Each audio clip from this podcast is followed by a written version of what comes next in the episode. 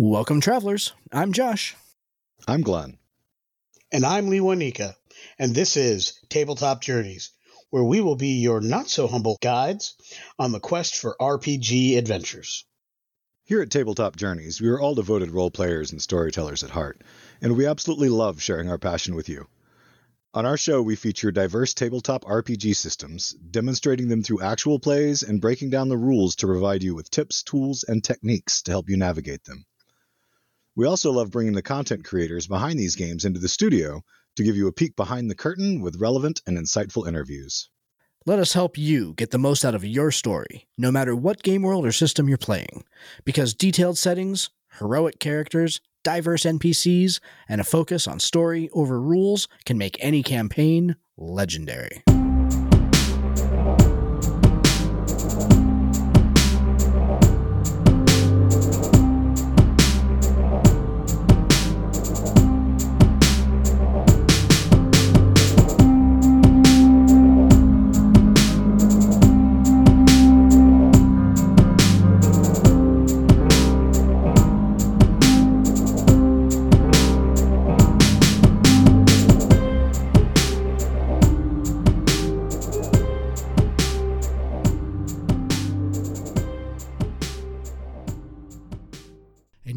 Here's a message from friends of the show. What if I told you there is a world where not only are monsters like vampires and werewolves real, but they have rights, just like you and me. And in this world, there exists a secret government organization dedicated to keeping you safe and making sure they follow the rules. Welcome to Anarium, a Monster of the Week podcast. Each episode, you will follow the story of three agents of Anarium, played by Rob Hamilton, Taylor Catron, and Cameron Baker, as they navigate through the treacherous world that Game Master Samuel Herbert has imagined for them. Tune in on Spotify, iTunes, or whatever your preferred podcast platform is. It's dangerous out there, folks, so remember leave the monster hunting to us, the professionals.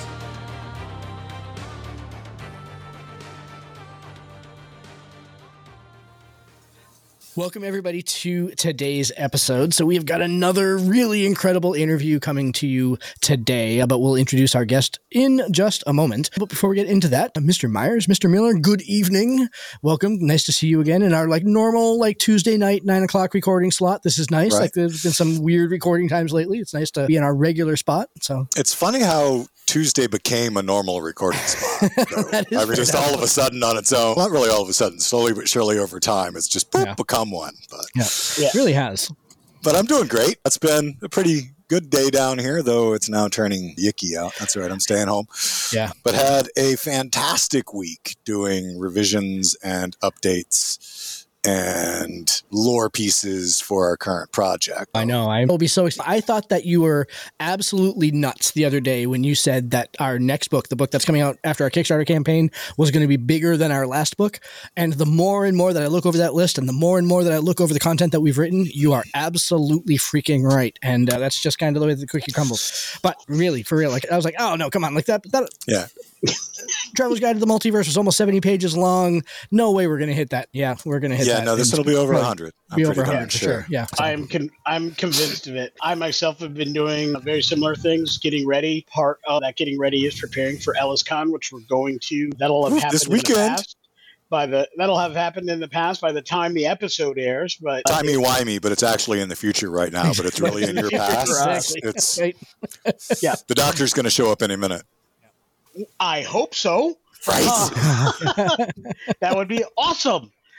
Any of them, any of them. right there with you, my Tom, friend. Preferably Tom Baker or Tennant. I stick but- with any of them. but I will go with any of them. But yeah, so I mean, I've been doing a lot of the same things, working on content, been going through, hitting some of the edit points, basically touching up those things that have come out, playtesting and Yeah. commentary and the edits that we've been talking about and working on. But as importantly is working on the adventure hooks. That's where my focus Mm. has been, and specifically the adventure that I'm going to be running at EllisCon is based on one of those hooks. So As, we've got yeah, as am I, playtesting yeah. for those coming up as well. And as I understand, all three of us at EllisCon will be running adventures that are going to be in part or in part of the, this project. So big playtest weekend coming up for the for Kickstarter. The kick, I am running a playtest at EllisCon, but just to make sure that we're clear for anybody listening who winds up with the book, the one I'm running at EllisCon is not going to be in this book because it's Right, not a hook. It's a yeah. full. It's going to become a fully published independent eh, adventure. But we're about we're on our fourth playtest, so yeah, you might I say, we see recorded at least one. Yeah. an actual play or an actual release date for one crazy night in Waterdeep earlier early-ish in the new year. That'd be nuts. That'd be crazy. Yep, yep. But without any further ado, let us let us quit with our our kibitzing back and forth here and introduce our guest tonight. I first ran into Adam when we were first doing like our big Twitter pushes for our Kickstarter that was running along. When you're doing the self promo Saturday threads, there are certain people that you see come up every single time, and I first saw Adam Adam Eason from the Dungeonator. Uh, sending out posts every week about new multi-class character concepts and the narrative that he was tying together with those.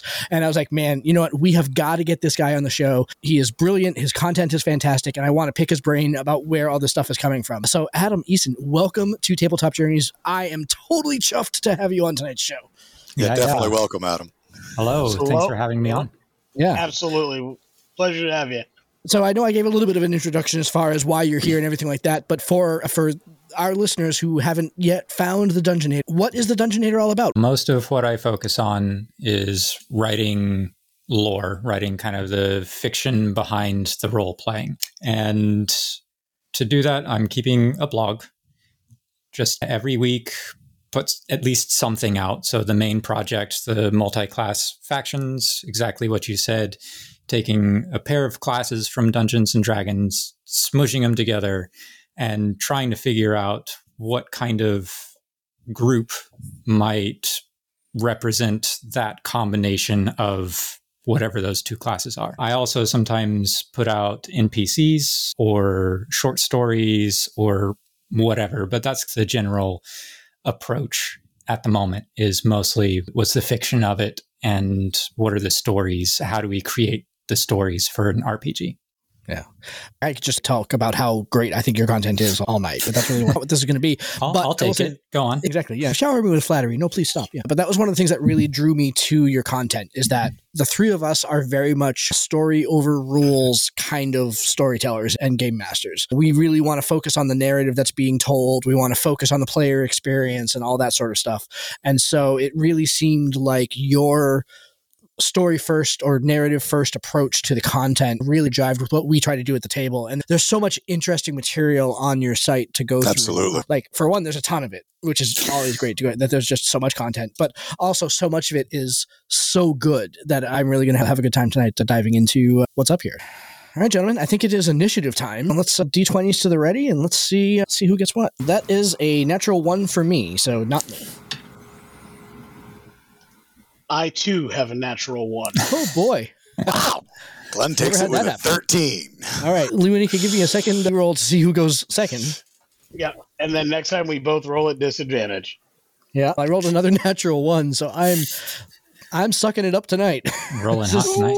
Woo! this is I, That I got a 19 on that one. All right. so, Glenn. You'll So- lead us off, and then Luanika goes next. I'm throwing From that the die away. bottom to the top. No worries. Sometimes scoring the first question is hot. It can be low hanging fruit, but it, but this particular question is one of my favorites because it'll again speak to that introduction piece right here at the front. So once upon a time, all of us were kids who had never role played before, and then somewhere along the way between point A and point B, we've become semi-professional role players and people semi-professionally involved in content creation of Dungeons and Dragons and other and other uh, systems. So, how did you get from point A to point B? Give us kind of your origin story, where you started with role playing, how it developed, and then what made you decide that hey, I'm going to start a blog, open up a website, and do this thing. Yeah. I think I had been an off and on kind of role player. I started maybe a few years after I finished college, had my first taste of, I think it was 3.5 is what that table was playing. I had no idea what was going on. I still don't know, like, that whole experience is just a wash of stuff happening. But it was a good time. An apt description of college years in general. yes, very much. It was a good time. And I eventually started my own campaign with my own friends. I guess professional life, I'm a musician, a music teacher by trade, and that can be pretty rough and ready. So sometimes things like playing games with friends would drop off a little bit. But then COVID happened. One of my big sources of income, which was as a teaching assistant for a kind of music school sort of thing, that collapsed. And I found myself then with what do I do with my time? And I hopped on Twitter. I saw the TTRPG sphere seemed to be a hopping thing. And my family was, you should do game stuff. You like games. You play a lot of games. You like to write, just do game stuff. So I was like, okay, I guess I'm doing game stuff. And that got me started. That's awesome. That's Nice. excellent. I love it. We all wound up uh, professional lives just do that, having that lull where work gets in the way and you can't make your weekly games and you wind up dropping them. And the next thing you know, you haven't talked to your role play buddies in two years. And then you get back Or into more. it for a bit. Yeah, or more. So definitely feeling your story and relating to it quite a bit as you went. And kudos for stepping up and stepping out because that's what a lot of people out there are talking about doing still. And the only way to do it is to Just do it. do it. Yeah, and I too, and I'm not going to step on Josh's toes. Uh, really feel your story quite a bit. Josh is going to talk more about the music but as your background, but I can tell you, one, being a person who loves music and just recently signed on as the singer for a blues band. Congratulations again, my friend. Nice. Thank you. Love the thought of of people in this sphere coming from a musical background. There's something about the creativity of musicians that speaks to me obviously but also speaks to the game and the ttrpg community. To, in my estimation art is art. Whatever whether you're painting sculpting whatever your version of art is it's a creative endeavor. And i think that's what my work life was missing was that creative piece. And i am much happier in my day job because i can satisfy my creative nature with this. Preach. um, Preach. yeah, absolutely. That, that's just a fact. A- And I envy those who are doing it full time. That's something that we aspire to, because being creative full time would, to me, be the it would be the ultimate. Just to be able to be creative, and then so that my band isn't my third gig, it'll be my second gig. That would be perfect. right? Yeah, for sure. That is, I think, uh, the dream, making this a full time thing. But I don't know. My my own brain is very restless, and I have a difficult time imagining myself settling into any one thing and uh, and sticking with it. But we'll see. That's okay because one of the things that COVID and the way that things evaporated out from under some people also taught me that I don't necessarily want all of my income stream eggs in the same basket anymore. So having your finger in a number of pies is not a bad way to go. Yeah, yeah. And the music industry is very much like that. You just have to cobble it together. I love the fact that you are doing the narrative pieces. It is so unique and unusual that you have just the narrative bits in the TTRPG space and not all the mechanical bits up front. Generally, folks lead with the mechanics and then have the narrative bits as flavor text. The magic card syndrome would be a way to describe that. Uh, and I find the fact that you're leading with the narrative to be really strong and uh, very cool. I guess my question is uh, twofold. One, was it a conscious decision or just the way the muse took you and two you said that you built some npcs here or there but but clearly the focus is on these narratives and and, and such but is there oh is this all in one world or is this all split into multiple worlds Okay. The first part, did I just fall into it, or was that a conscious decision to be more lore forward? I think it's a bit of both. When I started the blog, I actually started with the idea I was going to do an adventure writing blog. So from start to finish, here's the seed of the idea for the adventure, and then here's how we're going to flesh it out, and then here are these bits and pieces. It ended up being way too complicated. so mm-hmm. that got replaced with something more along the lines of building these factions, building these kind of group pieces that players might interact with. The big draw for me to play role playing games is the story. And I'm thinking back at the experiences I've had, which were really memorable. And some of them involved the mechanics, but a lot of it came from one of the players at my table just coming completely out of left field with a decision. And then as a game master, trying to figure out what am I going to do with that? And in a related note, a lot of the games that I feel like my table had the most fun with were games that the mechanics were a little bit less forward focused. We had a good time like with Fate Core and also Savage Lands. We did Deadlands, which I mean it's got some meat to it, but it's a little bit more pared back compared to some systems. So I think it, it was just a personal inclination that happened to lead me down that path towards the story element. The intent is that these are going to be factions that I'm turning into supplements slowly but surely that you can do a sort of drag and drop situation. If you feel like, hey, this is a faction that I feel like could fit in my game really well, then the way I'm trying to write these supplements is in a way where it would be open ended enough that it could find a way to fit into your world. That said, now that I'm writing the third supplement, I am starting to see hey, there are ways I can connect these different factions that I've already got in interesting ways. I don't know that it will necessarily become like a fully fleshed out world, but there is a sort of self referential thing that's starting to build up as I write. That's fantastic too, because then the further your reach of factions goes, even in your older publications, you can start nesting in those connections that mm-hmm. help point your customers, your fans, your players and storytellers to factions that would work really well with each other. So if they find this one that they really like, and there you can have, hey, this one will work really well with this one this way, etc. And that would be fantastic. Or these two are perfect yeah. in opposition. Uh, oh, yeah, that, yeah. That, yeah. Yeah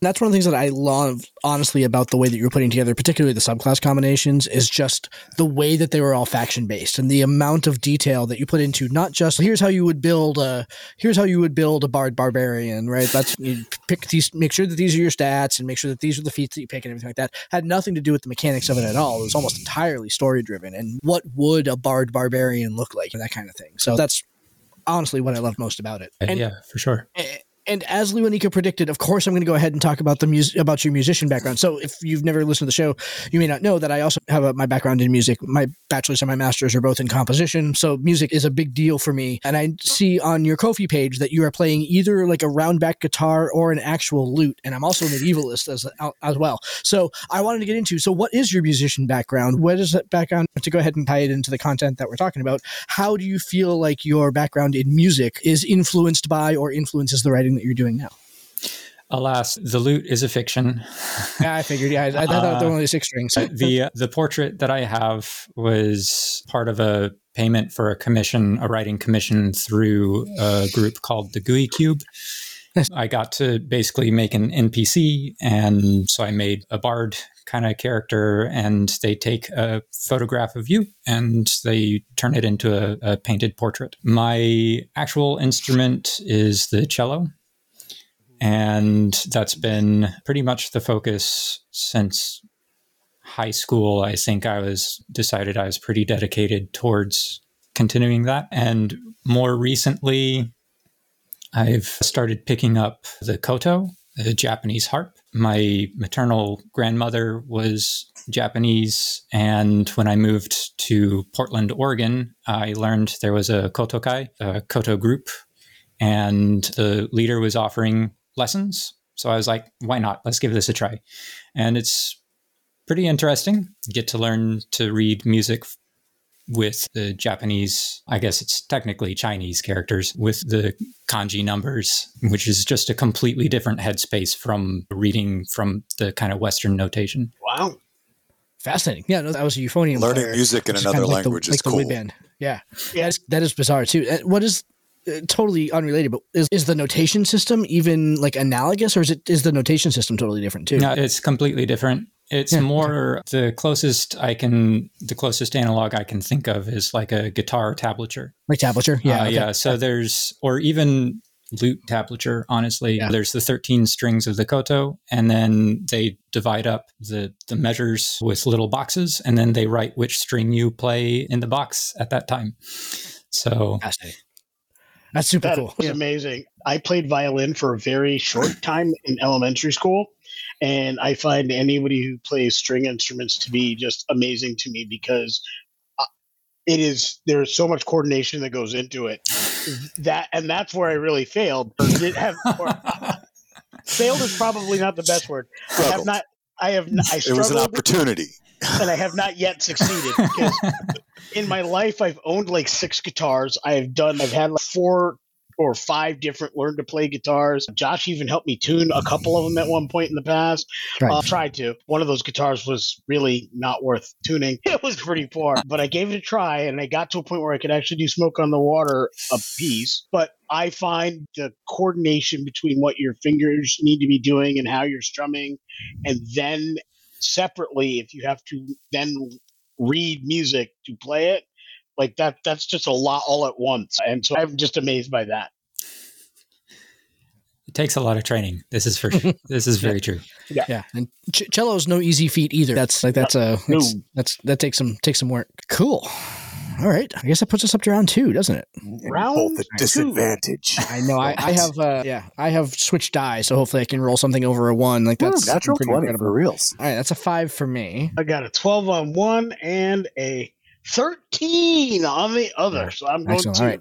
Uh, at least I'm out of the hole. This is like, I feel like Yeah. I'm clawing out a, a little bit, but uh, With the nat 20, I'll have advantage next round. you have no, I'm going right. first all night. Uh, So, Adam, I love that core concept, and I know we've talked about it already, but I'm going to talk about it some more of creating your factions based on subclass of cross class mashups, and then trying to imagine what kind of group would spring from this type of character or the work they would do.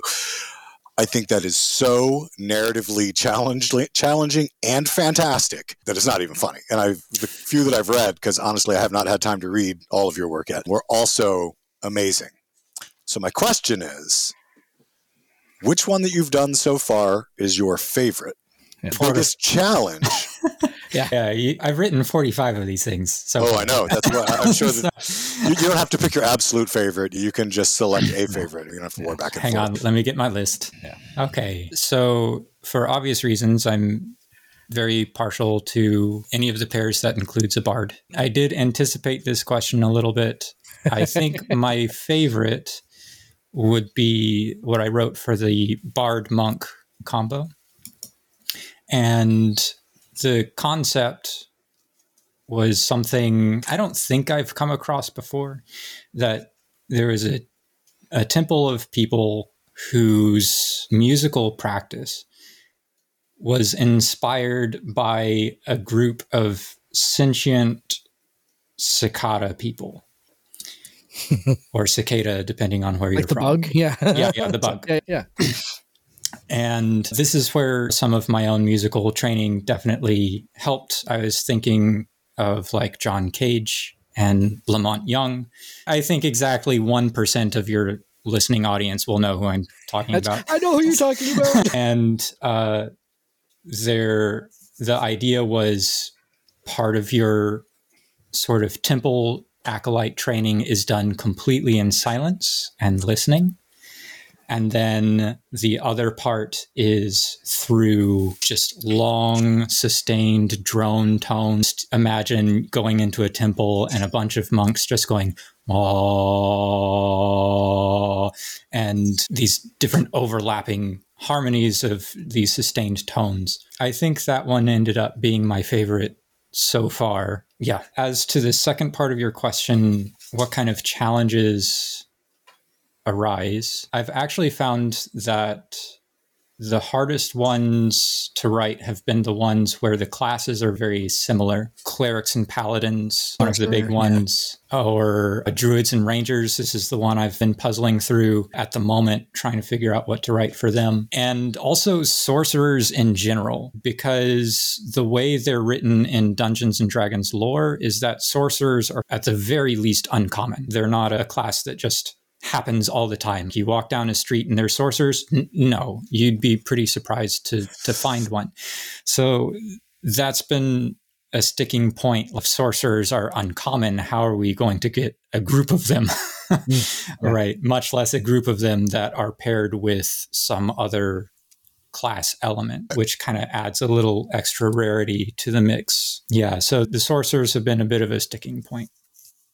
Okay, I could definitely see how that could be problematic.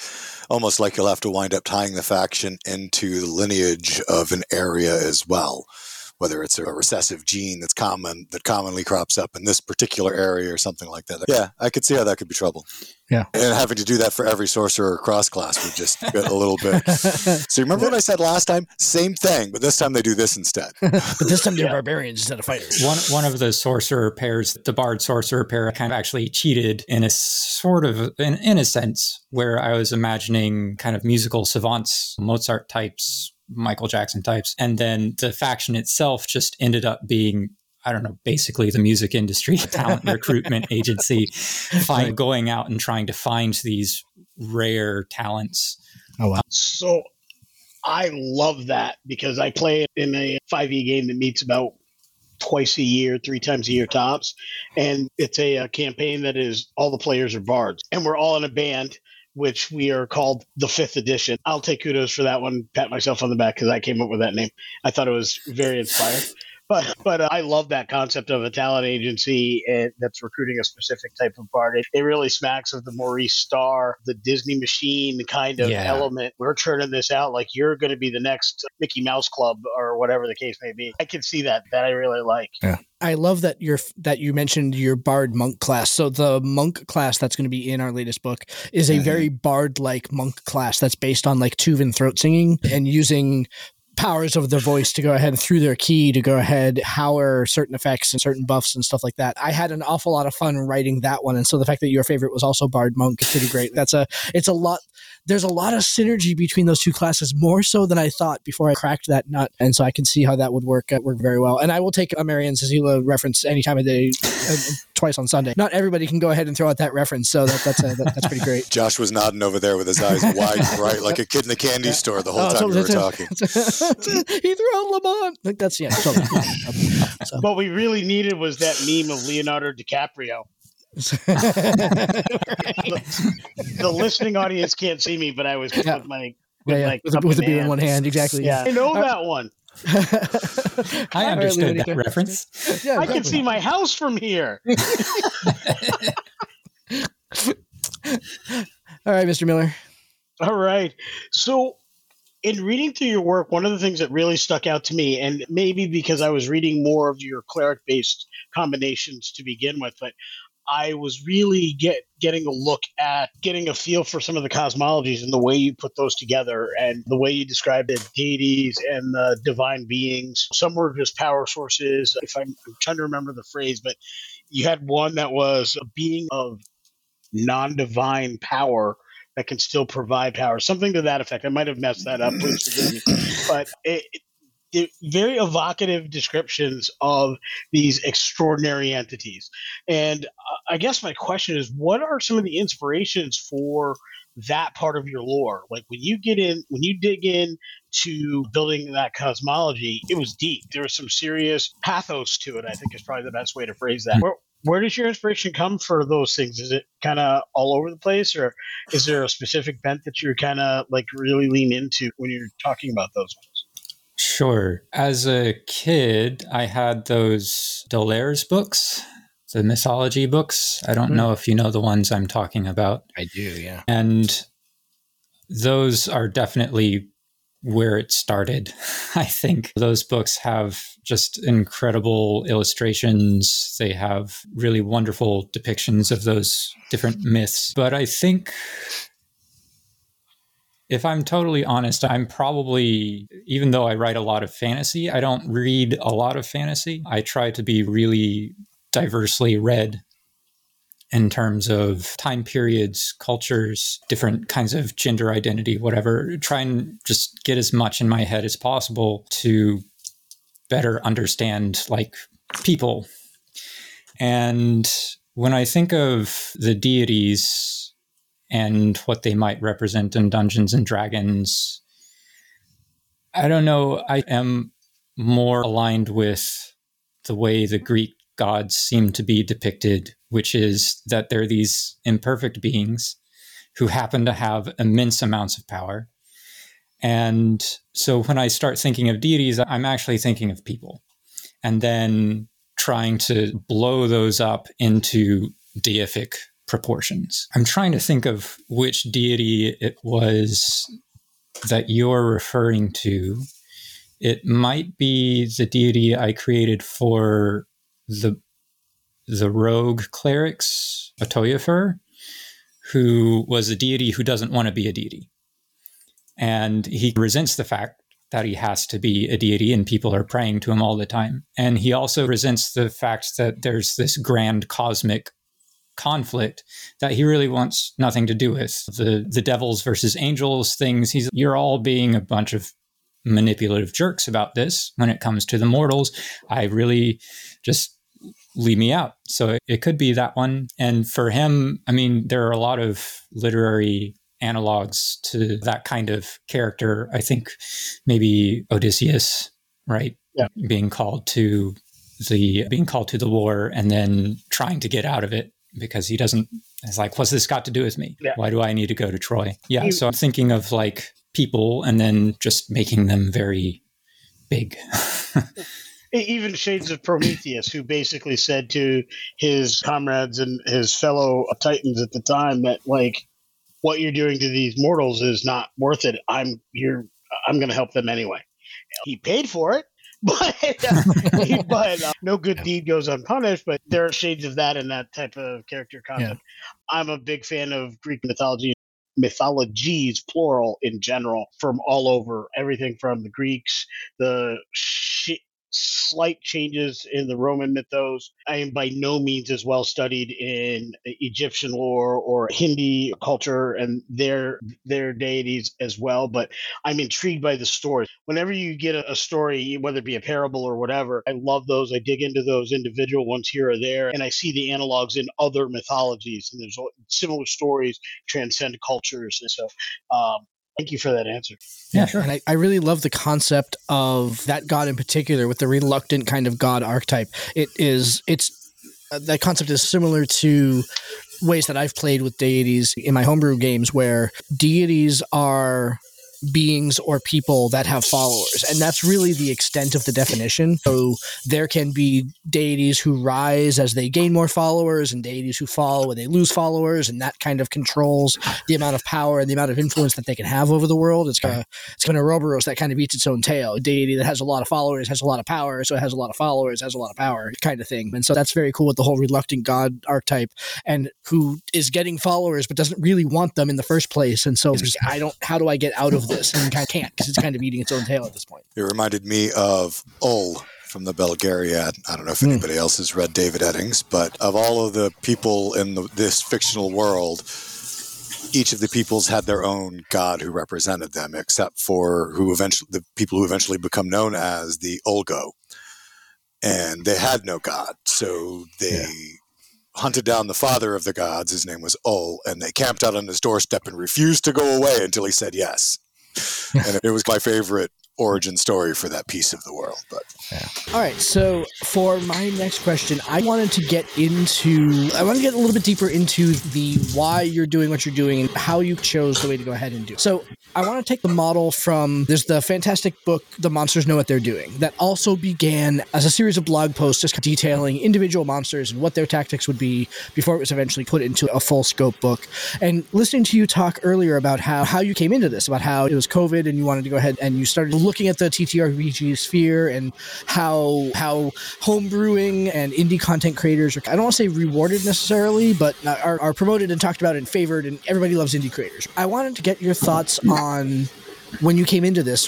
Why you've already talked about like why you did a blog in the first place, but I guess I guess I'm kind of looking for like the non-binding answer. Is the blog like the pinnacle form for this work, or do you have your sights set on on a bigger work? Are they going to be put together into a book, or are you looking to go ahead and do a bigger project, or is this kind of always where you see the lane that it's going to fall in because it's the, your preferred form?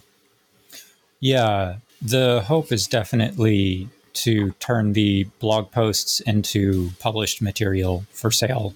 And it started as a blog because I was having in my head, like, I want to publish, but I don't really know where to start. so there's that element. But I think the more I wrote, the more I began to realize that is a pretty, pretty big project once I went down to, hey, let's try and make supplements and so the blog is just a way for me to keep writing and to keep a little bit of spotlight going because otherwise I know I'd just be sitting back at home typing away at these supplements and maybe it gets done, maybe not. But having a blog where it's all right, here's the next week definitely helps keep things moving forward a little bit while also breaking down that bigger picture project. So, yeah, I think the blog I view more as a stepping stone towards yep. bigger projects for sure. Cool. Excellent. We are definitely, I know I'm for sure looking forward to that. And I hope that uh, when that bigger project comes about, you remember us. Please come back and talk about your next project because obviously we're big fans already. Absolutely. Hey there, travelers. Do you want early access to all of our episodes? How about exclusive content, live broadcasts, and the chance to throw dice with your favorite hosts and fellow fans? You can do all that by signing up for our Patreon at www.patreon.com slash ttjourneys. But wait, there's more. For the next month, you can get a free coffee mug for signing up at the Adventurer level, plus Adventurer level Patreons automatically get complimentary copies of our latest book, The Traveler's Guide to the Multiverse, available on DM's Guild. We love doing this show for y'all, and your support helps us keep creating and producing great content for you. We have tiers to fit any budget for a monthly commitment, so join us today at www.patreon.com slash ttjourneys. Round three is flying right by. Oh, Dun, yeah. dun, dun. 15 and 6. So I got a 15. All right, I got a 14. And I got a 18. Ooh, all right. Woo! All right. So, Luanika, you get the first question. I get last again with a 14. So Josh sniped my question because that was actually uh, You, my- you're welcome. my question. Yeah. Right off the second, the third, once you get past the second round, it's always you It's know like- a crapshoot because we scoop each other constantly. yeah. exactly. So I guess I, I'm going to talk more about. You mentioned the ones that you've had some challenges for. So you have the list that you've already done. How many more do you have left? And what are the say maybe the next two or three you have in mind? Damn it. You scoop me, I scoop you. it's like Baskin and Robbins up in this place. Yeah, playing Soprano rules now. Yeah, yeah. Sorry, Adam, carry on. nope. No problem. So there are, I always have to double check. I think there are 73 unique pairs. There's 13 classes. And I'm not doing, obviously, like artificer artificers. I'm like, no. I've got 45 written right now. So coming on up towards the last third of it for the blog. The Uh, the backlog currently, I'm going to be going through the remaining druid pairs. So I've been going alphabetically, basically, starting with artificer barbarians and then going through all the artificers, then finishing the barbarians, and finishing the bards. So we'll be going into the remainder of the druid column next. So, you know, druid fighters, druid monks, and druid paladins are in the backlog right now. And then I have two two supplements written for the Artificer Barbarians, the Ars Bellica faction, and the Artificer Bards, the Cirque Technique faction. I'm currently working through the third supplement. The Artificer Clerics are Calces Univis, and they're almost done. There's some things I'm I'm trying to puzzle through for stuff to give them. I'm, I'm looking forward, honestly, to to putting that one to rest and moving on to the next one. It's been a bit of a, a bit of a grumpy one to work through, but yeah. I love that phrase. It's been a bit of a grumpy one to work through. I loved the paladin druid concept. As soon as you said it, my mind sparked some ideas. So I'm looking forward to seeing what you come up for that one. Yeah, yeah, we talk a lot about the challenges of some things when you make a decision. Even our Kickstarter project, we had originally not envisioned doing all 12, but once we got past the ones that we wanted to do and got about initially wanted to do, we wanted to do all of them. But uh, once we got to past the initial uh, the initial outlay and we're like that's not a really even number we got another one in there we're like once we've done this many it seems foolish not to do all of them and then in that process a couple of them ended up being a bit harder to come up with than we might have originally thought because it's like, okay, so we're doing this because we've agreed this is what we're going to do, and we're going to find something that has some sauce to it. But the inspiration was not as immediate, so let's say, and a bit of a grumpy one really uh, that well. yeah. Yeah, it's funny how like all the classes seem pretty straightforward when you read through them, but when you really start thinking about them and try, especially when you start trying to go ahead and take uh, take new narrative twists on them or new mechanical twists or anything like that, that they really there's some gotchas in there that you really got to be careful. I was thinking about like when we were doing the paladins and working with the uh, the channel divinity stuff. I was like, Mm-hmm. oh wait, no, this is actually this is even more complicated than we thought that it was when we reviewed them on the show. There's actually there's some stuff in here. Yeah. Yep. All right, Glenn, Ooh, ooh, it's my turn. It's your turn. It I know is, you don't have to go Yeah. first this time. I was pretty sure nobody would scoop me on this one. I saved this for my last question because I think it's going to be my favorite. I'm going to step away from your mashups for a minute and talk about one of your other projects called Beginning Tales, a demo by Adam Eason. And I choose this because I've already downloaded it, by the way, and I don't have I have not had time to start. I did this just a few minutes ago, but I have not had time to start very far through it yet. But just going through your table of contents and the initial concept, it pairs so perfectly with a concept that I've been working on for a while. And I love, love, love that your concept of helping create the backstory and link your players together is through a level zero encounter or highlighting some piece of their past. This is something that I do all the time. I actually just am currently finishing up. Tomorrow night, we'll be doing the wrap up of the session zero session that has the level zero encounter, which is that in this instance, it's written as the catalyst or the turning point in their lives that sets them on the direction of where the campaign's going to go one day. But then the actual first session will be like two years in the future, and there'll be another session of working together on background and how they know each other and stuff. Anyway, all of that made me look at this and say, ah. So, talk to me about. Oh, my my concept, by the way, is one day I want to start putting out. And I've talked about this on the show before, so if somebody out there scoops me, I'll be mad. But putting out modules that are designed to help you start a campaign and bring people together called Legendary Origins that hmm. include some basic information, a starting adventure, and then some chunks about where you could go from here as you blew this up. So, talk to me about beginning tales and to our audience about it. This is a currently a free demo on your site as you're continuing to work with it and play test it. So, I think it's fantastic, and I'm looking forward to the finished product. What's it all about? Yeah. So fair warning is pretty rough and ready as far as the writing goes. Now that you bring it up again, I'm like, oh, I need to go back and revise that thing.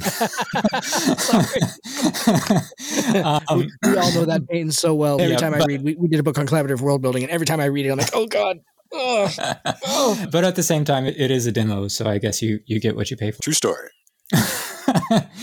the excuse me yes so the concept was instead of going through character creations with pick your race and then pick your class and then choose all your things. It would literally just start with stats and then race or ancestry, depending on what you prefer. We're big fans of Ancestry. Love Ancestry? Absolutely. Yeah. And so you have your ancestry, you have your stats, and then you figure out like your your upbringing. So the first is divided into phases. The first phase is literally just a couple of skill rolls that you make as a child. And the hope would be that they'd be tied in narratively with whatever your upbringing is. So you'd come up with a little scenario with the dungeon master, with the game master, and then react to the scenario as it unfolds with some skill rolls. And so I think there are three phases total, if I remember rightly. And so the skills that you roll in these narratives will start to build the skills that your character has expertise with or proficiency with. And I wanted the skills to grow organically out of the experience these characters have growing up. So yeah, first phase is childhood and you do a couple of skill rolls with something related to your family situation or maybe you're an orphan in an orphanage or whatever. And then go on to adolescence and start to seed some of the story f- that you have as your own character, but also whatever overlaps might come in from other characters. So if any other characters know each other, you start to build in them for their own kind of scenarios as well. And so you're rolling these skill checks to build up the skills and get a sense then of what kind of direction the characters might take for a class. Like, how did they end up in this particular class and not a different one?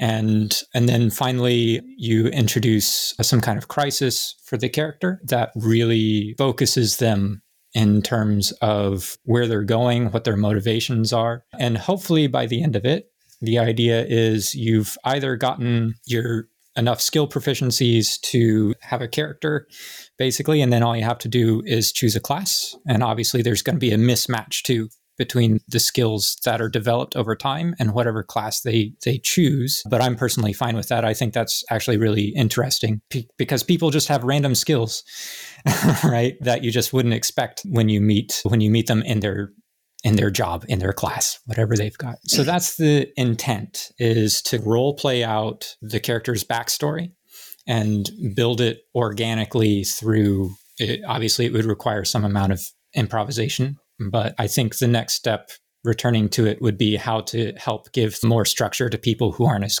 comfortable with the improv side of it. That's a really great way to do that Very because like that's that's one thing that Glenn and I we've talked about a lot because I tend to run a lot of improv and a lot of collaborative world building and stuff like that. And one thing that that Glenn you very astutely continue to remind me of is that not everybody wants to do that.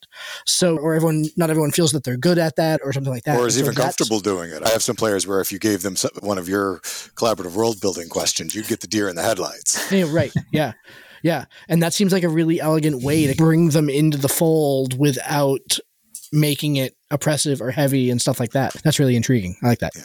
And don't get me wrong, I love collaborative world building. Sure, yeah. uh, featuring hugely in the AP that we're currently recording. It's going to be an ongoing playtest of the one D and D UAs as they come out. But with some of my own games, I just know I've got a few people that's just not their wheelhouse, man. They want to tell you that their character does this and do their thing, and they're going to have a great time. But that's just not Yeah, what they yeah, do. Yeah. Uh, Yeah, sure.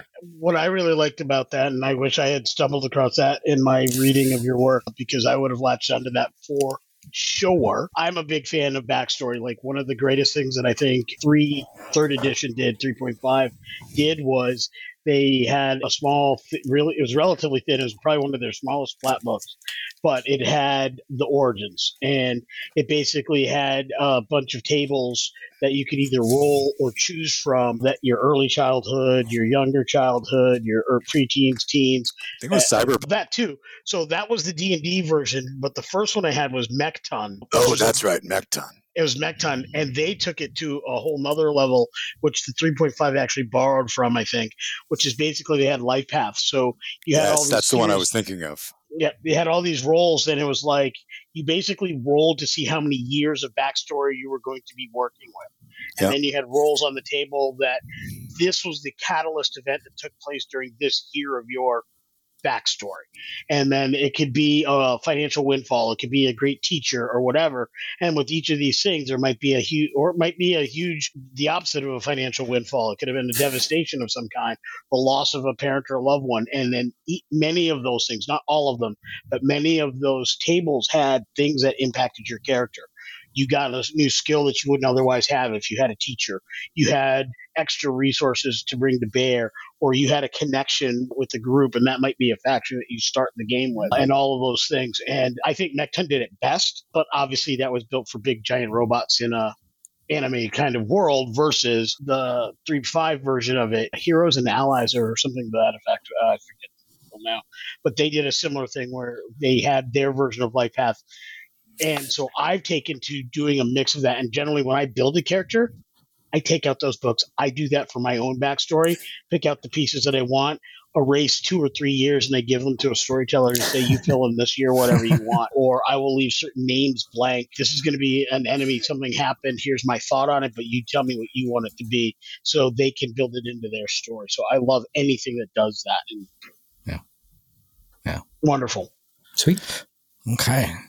Cool. So I guess I've got the last question here in round three, and I am gonna. It's gonna be a little bit of an awful off the wall question. It is a variation on a question that we ask lots of different people that come on the show to go ahead and give interviews. So I, it's gonna take a little bit of thinking. And so normally the question that we ask is pick one IP in the entirety of the geek world that that somebody came to you and said, "I'm to give you as much money as you want to write the RPG supplement for this IP. What is it?" But unfortunately, Adam, you don't get that question. The question that you get instead, and I'm to give you a choice here. Pick a musician, any musician, and either say that somebody has come to you, given as much money as you want, said, write a role playing game about this musician and what would it be like? Or which of your combination, which of your non bard combination classes would they fit into? And I'll even let you pick the musician. To be fair, we did actually playtest a role playing game based on Faith No More's album, The Real Thing. So this Exactly. is relevant too. Yeah, yeah. Oh, It's a killer question. Take your That time. is- like really, that's it a is, heavy it's one. brutal. Yeah. okay. If I had to pick one musician, oh gosh, I would probably, for the purposes of an RPG, I would probably go with Josephine Baker. So a lot of people, if they know her at all, probably only know her for the banana dress thing. But and I'm double checking to make sure my memory is right on this. yeah, she did act as a part of the French resistance in World War II. And she won the Resistance Medal and was inducted into the Legion of Honor by Charles de Gaulle. And just an absolutely extraordinary life story that that she had. And I think that idea of it's rather more common than you might expect that musicians end up being either spies or having undercover political operations. I think that kind of story would be really I was about to say interesting to tell, but important to tell because it's very easy to think of the arts, to think of music as it's entertainment, which is true. But there's way more to it. right. And when things go when things go squirrely with political situations, artists are very quickly find themselves in the crosshairs. And those kinds of stories of how artists would navigate those kinds of very dicey political situations, I think is something that could use more light. And it would be compelling, I think, to explore that through a role playing uh, perspective as opposed to just reading it in a book. That would be so fascinating. You're right, because Josephine Baker was huge in like the civil rights movement. There's so many different kind of aspects to her life. That would be talking World War II era. So it's a fabulous point in history when so much is going on like throughout the world and everything like that. That's a great She- answer. It- That's a fantastic answer. It didn't just sound compelling. It sounded Yeah. like Yeah. fun to get into Yeah. that kind of suspenseful, intrigue laden game for Yeah. that type of world. That could be a blast to Yeah. to play and experience and explore. Yeah, that that that kind of work that kind of game is my bread and butter and uh, jo- josephine baker if memory serves she is one of those bodies in modern history that just had three or four separate acts of in her life that were worthy of a separate film in and of themselves let alone yeah. like any one film would fail miserably because it could not capture all Yeah, that yeah. was her and all that she encompassed Yeah, and thinking of it from a Dungeons and Dragons perspective as well, I know the bards get a little bit of a rough treatment, but I wonder how much of that is because a lot of the stories that are told through Dungeons and Dragons, these kind of very high fantasy, very kind of combat oriented fight dragons sort of thing, the bard class doesn't necessarily fit that story very well. And when you look at oh, they get just like a whole slew of skills. They're very good at a whole bunch of different things, but not excellent at any one thing. Yeah. What story would that fit into? An intrigue story, right? Yeah. Something where maybe there's combat, but it's much more low key, and something where it is much more role play focused. Yeah. And I mean, the the- closest you've gotten from 5e so far is College of Whispers, but it does speak to the concept of how people with all of these different skill sets and the international language of music to grease the wheels could really get into those intrigue and spy type things. to take it to another tabletop, uh, another uh, type of RPG, though live action is where I did it. If had Josh asked me that question, I would have definitely gone Robert Johnson, the blues musician, and I would have uh, said Vampire the Masquerade. Or you could have picked so that? many blues musicians and bands and come up with great games for that. Anything from Oh, the yeah, yeah. noir period. Yeah. But uh, specifically, the reason why I mentioned Robert Johnson and Vampire the Masquerade is because my most prominent LARP character that I ever played, and my favorite LARP character, one of my top five role playing characters of all time, is Quentin Marcus, who I basically stole, like full on stole the Robert Johnson story. He went to the crossroads, made a deal, except it wasn't with the devil, it was with a Toreador. And so he uh, was then embraced and became a vampire and and it like lived through the years would get older he would die there'd be somebody else who would cover his music and that kind of thing and like people would be amazed at how his skills and he was basically this music blues musician in new orleans built this entire empire of music. It's called bump in the night records and the whole it was just like I- i just love feeding into that story and that was a fantastic character to play. I had great other role players that i got to play it in because again it was a, at some point over a hundred different people interacted with this character. He even became npcs in games that i ran because i just love the character so much and actually factors into a tabletop game that i run for our patrons not too long ago as well. Yeah love that question josh mark that down we should ask that question it takes a very special interviewee to go ahead and Right. be able to ask that question. So yeah, Right, Without Fair the enough. musical background, you couldn't get quite that Yeah. specific on that question, but that was that was fair great. enough. i love that question and i Way love to your answer. personalize it. Yeah. All right. I think we are up to our lightning round, gentlemen. And d20s to the ready for short questions. Let's see if I can maybe hopefully get first here. See, I thought we ran long enough. We weren't doing a lightning round. I put my d20 away. Hang on. Uh, see, I'm unpredictable, Glenn. You can never count. And there's going to be a sizable amount of I had to go to the bathroom and stuff. Uh, Like, yeah, unlikely you're going last yeah. I, uh, I got an eight, so it's Five. i got a two How Took about it with that? an eight. How about them apples? All right, so I'm going to go ahead and pick the really easy lightning round question, Adam. Where can our listeners find? Hey, that's got to be the stuff? last one. Cheater. Too late. Yeah. Where can our listeners find your stuff? Where can they interact with you? What's the best way to go ahead and get in contact with you and read the great content that you're putting out? Okay, yeah. So the blog currently I'm doing that on kofi.com slash uh, T dungeon. It was originally supposed to be the, and I made a typo and decided it's gotten out there already. I'm not going to go back Yep. and change it now. My Twitter handle, assuming Twitter survives, same thing, just at T dungeon. And then the new one I'm trying out, Mastodon. I'm same handle at T dungeonator on Mastodon as well. Okay.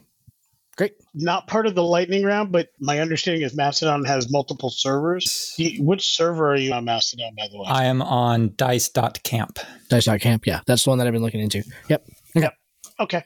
That's what we figured. Thank you. Twitter alternates. Yeah. We're not a political entity, but Twitter is both our marketplace and our space to talk with fellow creators. As things get changed, we need to make sure there's a place where we can all go. As Adam said, artists are generally first on first in line when things go wrong.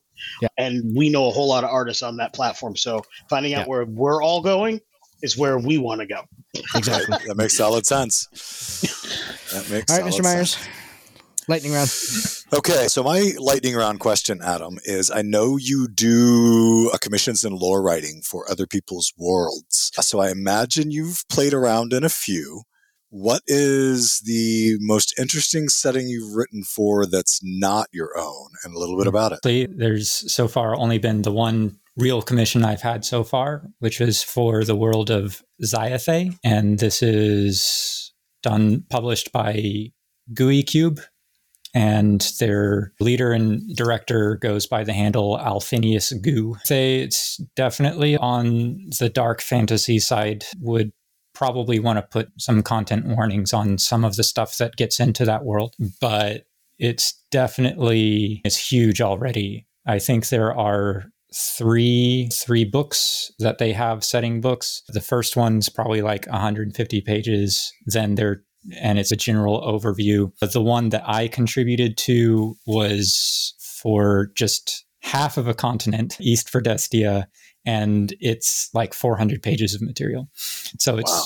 it's huge. And then they have the other half uh, a book for the other half of the continent as well. It's got a full pantheon, I think something like eight gods for each part of the alignment box lawful, chaotic, evil, good. They approach the, the pantheon slightly differently, where there's the expectation that the general population actually does pay obeisance to all of the gods at least some of the time, depending on how their lives are going. So even though there are evil gods, it's a little bit more a little bit more gray, like how they interact with the world and what goes on with that. And then they have a huge overarching story, post apocalyptic magic was sundered, classical fantasy idea. And it's just a very evocative world that they're building on over there. Sounds fascinating. I might have to check them out. Yeah. All right, Mr. Miller, bring us home. Ev- I had six questions. Three of them got snaked through this process. You cited the artists that you've used, which is always appreciated when content creators are out there celebrating other content creators and giving due notice. Something noticed and appreciated, but it was very, very emotional artwork that went with each of these combinations that you've put together. Did you see a picture, write the class, or write the class and go look for pictures, or is it some combination thereof? What's your art direction process, and how do you think that'll feed into the eventual finished product on the back end of the second third that you're working through? Yeah, sure. The so far the class has always come first. And then I start digging around public domain art, classical art, to try and find something that fits the idea well. It's I don't know. It sometimes can be a process. Sometimes I just think of some search terms and I something pops up and I'm like, oh yeah, that's fantastic. Fits what the faction was doing. Other times I have to dig around a bit.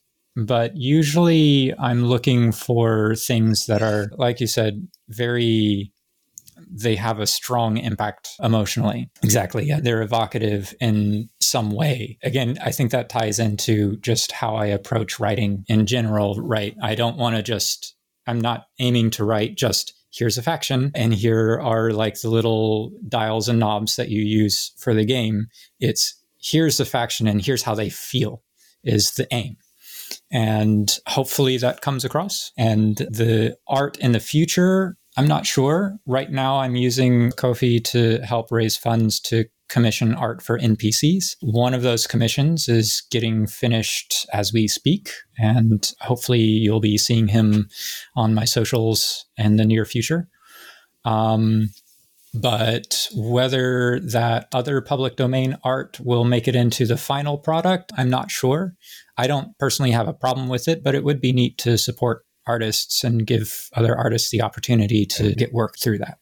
Yeah. I love that you use classical art for for the project that you've been doing so far. I was like you had like prints by Rodin and stuff like that. So you like high quality like abstract impressionist stuff like it's really really cool to see because you don't see that sort of art presence in the ttrpg space a lot like we i think that we try to do very good by our artists right and support artists that are out there creating art specifically for the fantasy space and specifically for the ttrpg space but I like this twist on it because this is just not something that you see a lot of. And I think that your project is probably uniquely suited to using this kind of stuff too. Because where you're, again, you're doing heavily narrative stuff. And again, with the cross class stuff that you're doing and everything like that, being able to find the right piece of art to go with, with that kind of combination, with the feeling of the factions that you're doing and everything. I think that you're, you're probably pretty uniquely positioned for that. And I, I love it. I think it's a fantastic choice on your part. So sweet. Thanks. Cool. Oh, I think I think with that we are done for the evening. Adam, thank you so very much for coming on the show. We really appreciate you taking some time tonight to go ahead and sit down and talk with us. This was fantastic. Yeah, yeah of course. Great conversation. Yeah. yeah, I appreciate it. Yeah. Thoroughly enjoyed it and really look forward to reading a lot more and uh, definitely digging into that uh, backstory piece and bring finding new ways to build bring parties together. Yeah, sure. I'd right. be curious to hear what y'all think. Yeah, absolutely. And, yeah. Yeah, no, definitely and stuff. And I'm I will give you my feedback, I promise, on beginning tales because I'm not certain that I would break it down completely to the level that you did, but I'm very, very excited to pick through the brains of somebody else who likes to start there and we're yeah, yeah, yeah.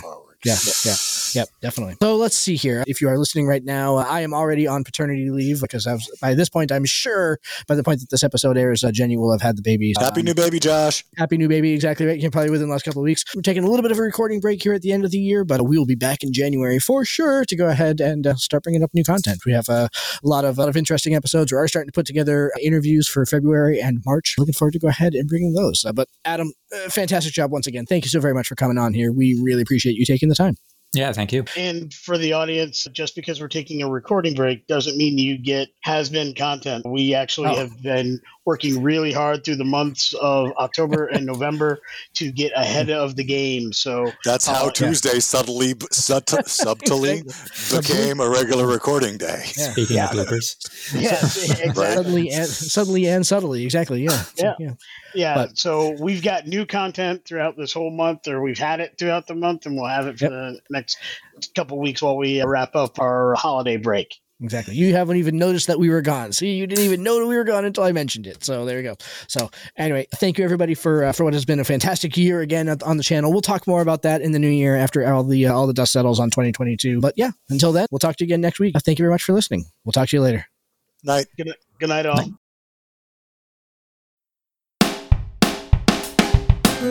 Thank you for joining us. This has been Tabletop Journeys. We would love to hear your feedback on our show today.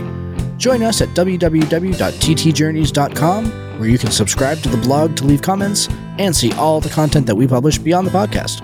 You can also stay in touch by subscribing to our Twitter, Tumblr, or Instagram at TT Journeys, joining our Facebook group, Tabletop Journeys, or by sending an email directly to podcast at ttjourneys.com.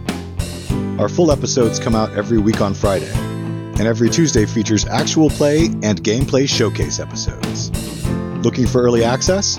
You can support the show and get episodes before everyone else at www.patreon.com forward slash ttjourneys. Check it out today and see all the awesome benefits we bring to our supporters.